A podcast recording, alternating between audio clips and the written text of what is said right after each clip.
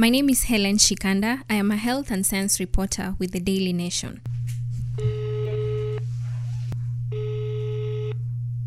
Hi, hi Esther. Hi, How are you? I'm doing well. Okay, uh, so we'll just start right away.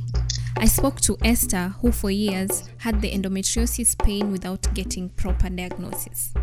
But what really is endometriosis, you may ask? It all starts with the uterus. The innermost layer of the uterus is called endometrium. But when it grows outside the uterine walls, it leads to a condition called endometriosis, which makes menstruation for women painful and unbearable. The World Health Organization, as of last year, says that endometriosis affects about 10% of women and girls in the reproductive age. I recently came across startling statistics on Facebook. A survey conducted on people with endometriosis, about 800 people, and it showed the link between endometriosis and suicide. And it said that about 84.9% of people living with endometriosis are likely to experience that suicidal ideation. And furthermore, something that even shocked me is that 74.5% of medics didn't believe their patients when they said they had pain, which could lead to an endometriosis diagnosis. On my phone call conversation with Esther, she told me her story. Hello, my name is Esther Boga Kimania. I am a menstrual cycle coach with a background in psychology and a teen coach as well. And I like to work with girls and women through their menstrual cycle journeys. Good, Esther. So, um, you said you have a background in psychology and menstrual cycle, but today here we are going to talk about something that you are battling, which is endometriosis. Yeah. So, uh, do you mind like walking us through your endometriosis journey? How has it been? When were you diagnosed? How did it feel? My endometriosis journey has has been full circle in the sense that I went from absolutely loathing my periods to actually really liking my periods like they do right now. Mm-hmm. I was an early bloomer, started my periods at nine, but my periods disappeared. I didn't even know whether they were supposed to come or stay. And they came back at 11. Mhm. Were okay until I was about 13. And then the person who was regulating the pain seemed to increase it as the years went by. Mm-hmm. And by 15, now it got really, really painful and also really heavy. However, I didn't have any any signs. I didn't used to throw up or you know exhibit other signs that showed extreme pain, but I was always in a lot of pain, and my flow was very heavy. I had clots, big clots. I didn't even know what clots were, whether they were normal or abnormal, because we don't talk about that. We're only told that your period will come out, it will be red, but we're not really told what other factors will surround it. And I remember I went up Mount Kenya. This was my second time going up, but I haven't gone back since because it was such a horrible experience. And I was in so much pain. I was struggling to pee, which had never happened before. And this was also around the time that my period was coming. So when we got down the mountain, I experienced a lot of pain, very, very, very painful and heavy periods. And sort of like got better. Like when I got back home, it was okay, manageable, abnormal, but still okay. And it took me up until I was 18 in university. That's when I actually now began to look for some answers because now I was missing school. I was struggling to attend all my classes because this pain wasn't just during my period, it would interrupt my life at any time in the cycle. And it came masqueraded as frequent infections that never really resolved. So this time I was having this recurrent um, urinary tract infection that could not be explained and no medication was touching it. When my the doctor at school felt he had maxed out his ability to help, he referred me to a gynecologist. And I was the youngest girl. I always remember I was the youngest girl in the waiting room, struggling to find some answers. Uh, but the gynecologist actually referred me now to the urologist, and the urologist did all the routine tests and said, you know, let's go in and do a little surgery to see what's going on. So I had my first surgery at 18. I was just about to turn 19, and they went into my bladder, found a mass, and they just said I'm prone to infection. Nothing else, nothing, nothing much. So it was good. Like there was nothing else that was wrong, but it was also really difficult because here I am, and I have this pain and I'm just still prone to infection. Like there's no name, there's no cause. It just seems like an anomaly in my body. So I went back to the doctor in school. My life was still interrupted by pain, and it was getting worse because now the more stressed I got, the worse the pain got. So anytime that we're going closer to exams, it become it became very difficult to even just be there hundred percent. I remember this time I fainted in town. There's a time that I couldn't walk.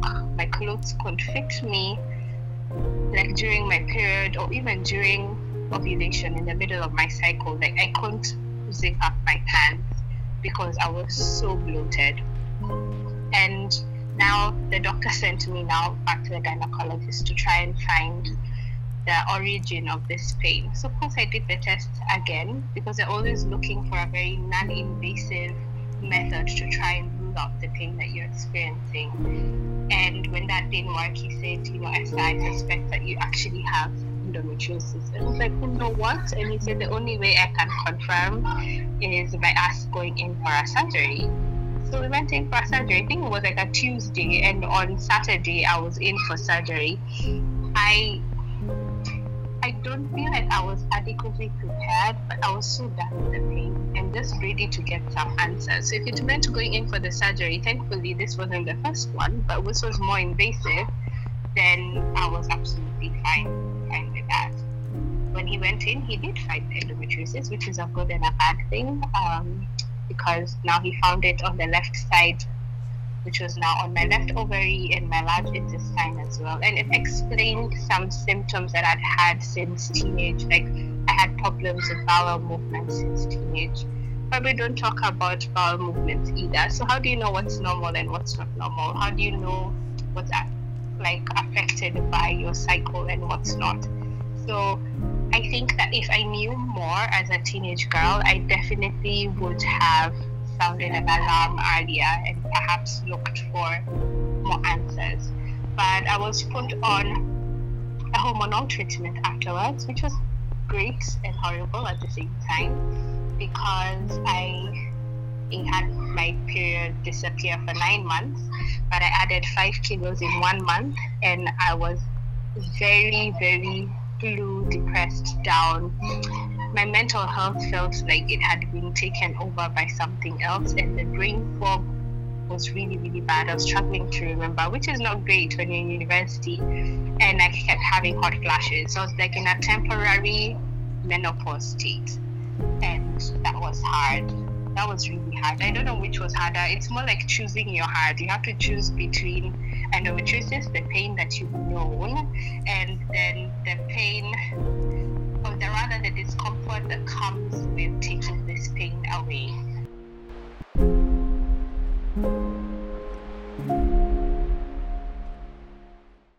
like it took you nine years to to be diagnosed with endometriosis which is quite a long time because all these nine years you were in pain so when you started your menstruation at the age of nine did that pain start at that point or it took some time before the endometriosis pain start to show up?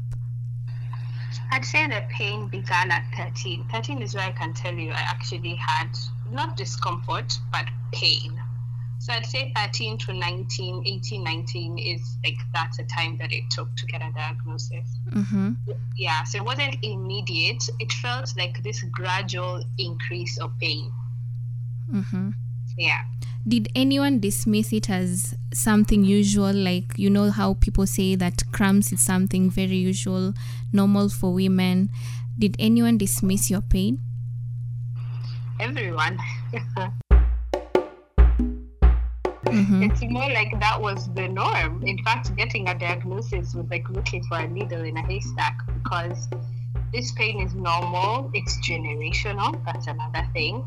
And then there were all these myths surrounding menstrual pain that you're too young to have painful periods, something that I was told, especially after getting the initial diagnosis, is have a baby and then the pain will go away. So no one really wanted to find the cause.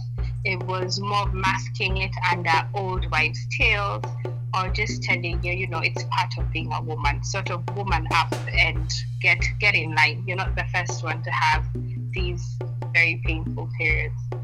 How did it feel to be told to woman up and you were just 13, a teenager? So that of course it was now like when I'm 15, but even if it, it can't feel as bad as endometriosis. Let me put it that way. It can't feel as bad as feeling your body betraying you or not understanding what's going on within. Because everyone is is giving their two cents from what they're seeing on the outside, but you're actually feeling it and living in it. And it was more of you know, you shrug them off just to maintain the little energy that you have to sort of remain within mm-hmm. and soldier on. Okay. And when you finally got the answer nine years later at 18, how did it feel for you? So liberating. Mm-hmm. Like, absolutely liberating. And vindicating that it wasn't all in my head because that was another thing that I had that, you know, you're imagining the pain. Felt so good to actually have a you know, a scientific diagnosis, not the one where they come and look at you and say you look like, mm-hmm. but we actually went in and found. Mm-hmm. So that was very liberating, but also absolutely lonely mm-hmm. because I'm also young. I only knew one other girl who had endometriosis, and she was Muslim. So already we have cultural aspects, mm-hmm. and then also her faith made it also a bit more difficult for her to talk about this. So, yes, I knew she had it, but we couldn't really work together because she also wasn't permitted to discuss. Mm-hmm. Discuss her diagnosis. Yes. So, um, as someone who has experienced this pain, how would you describe it? It's like a, it's like a nightmare. It's like literally walking in a nightmare. Watching your body betray you. It's more painful than labor, honestly speaking uh, except it's you know labor you sort of have the nine months or however many months to prepare for. This one just comes when it wants without known cause. So that's another thing without known cause.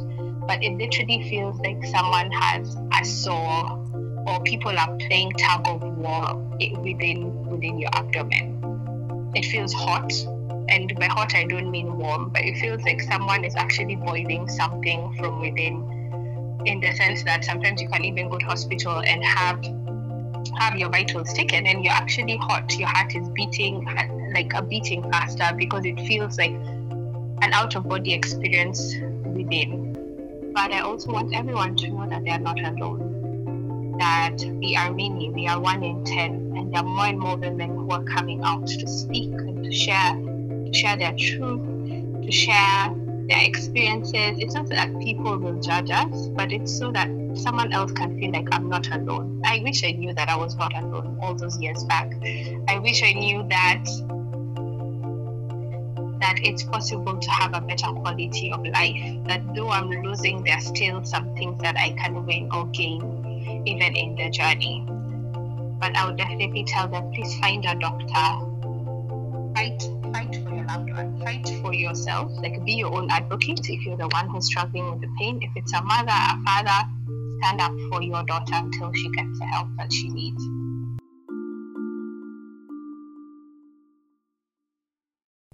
Unfortunately, there is no local Kenyan data, which means there's more that needs to be done by the Kenyan government and the Ministry of Health. To understand this condition better, I spoke to Dr. Charles Muteshi. My name is uh, Charles Muteshi, uh, obstetrician and gynecologist and a subspecialist in uh, reproductive medicine uh, working at, at Aga University. And my special interest area is uh, endometriosis and uh, fertility. He explains that there's a lot of misinformation around endometriosis, which also confirms the data or the statistics that I found on Facebook. People generally about endometriosis and why they need to go for diagnosis and when they need to go for diagnosis. Uh, the, the general information is that um, if you don't feel well, you need to be able to see the doctors and uh, to recognize that you don't feel well. One is uh, pain is not normal. So if you're experiencing pain, very helpfully that uh, you arrange to see your doctor. Uh, the doctor may start by giving you simple interventions, doing some tests just to check that the common causes of pain are not overlooked. So things like simple, uh, maybe bladder infection, uh, sometimes uh, pelvic infections uh, aren't there. And if these are not working or simple pain medications are not working, then uh, the doctors with yourself as well will have to think about uh, conditions such as endometriosis. secondly, there is a lot of information available on endometriosis now compared to previously and luckily we also have um, uh, patient support groups with advocacy missions mm-hmm. And uh, they've played a great role in sensitizing uh, the public and women mm-hmm. Uh, on the need to recognize that uh, they are not well and sometimes they would signpost them to the right uh, treatments and also offer valued support because the condition itself comes with a heavy a heavy burden Okay. And of course, from a medical perspective, um, there's a lot of work we are doing to ensure that uh, doctors are ever so aware uh, of endometriosis and uh, uh refer patients when it's appropriate uh, to the right specialists. Mm-hmm. Yeah. Okay. Thank you so much for your time. No problem. Thank you very much. Okay. Bye. Good day. Bye. This episode is brought to you by the Nation's Health Desk. It was produced by Wayo Muli with the help from James Matt. It was edited and engineered by Kevin Miner. Special thanks to the Health and Science Senior Sub Editor, Jen Joroge. My name is Helen Shikanda.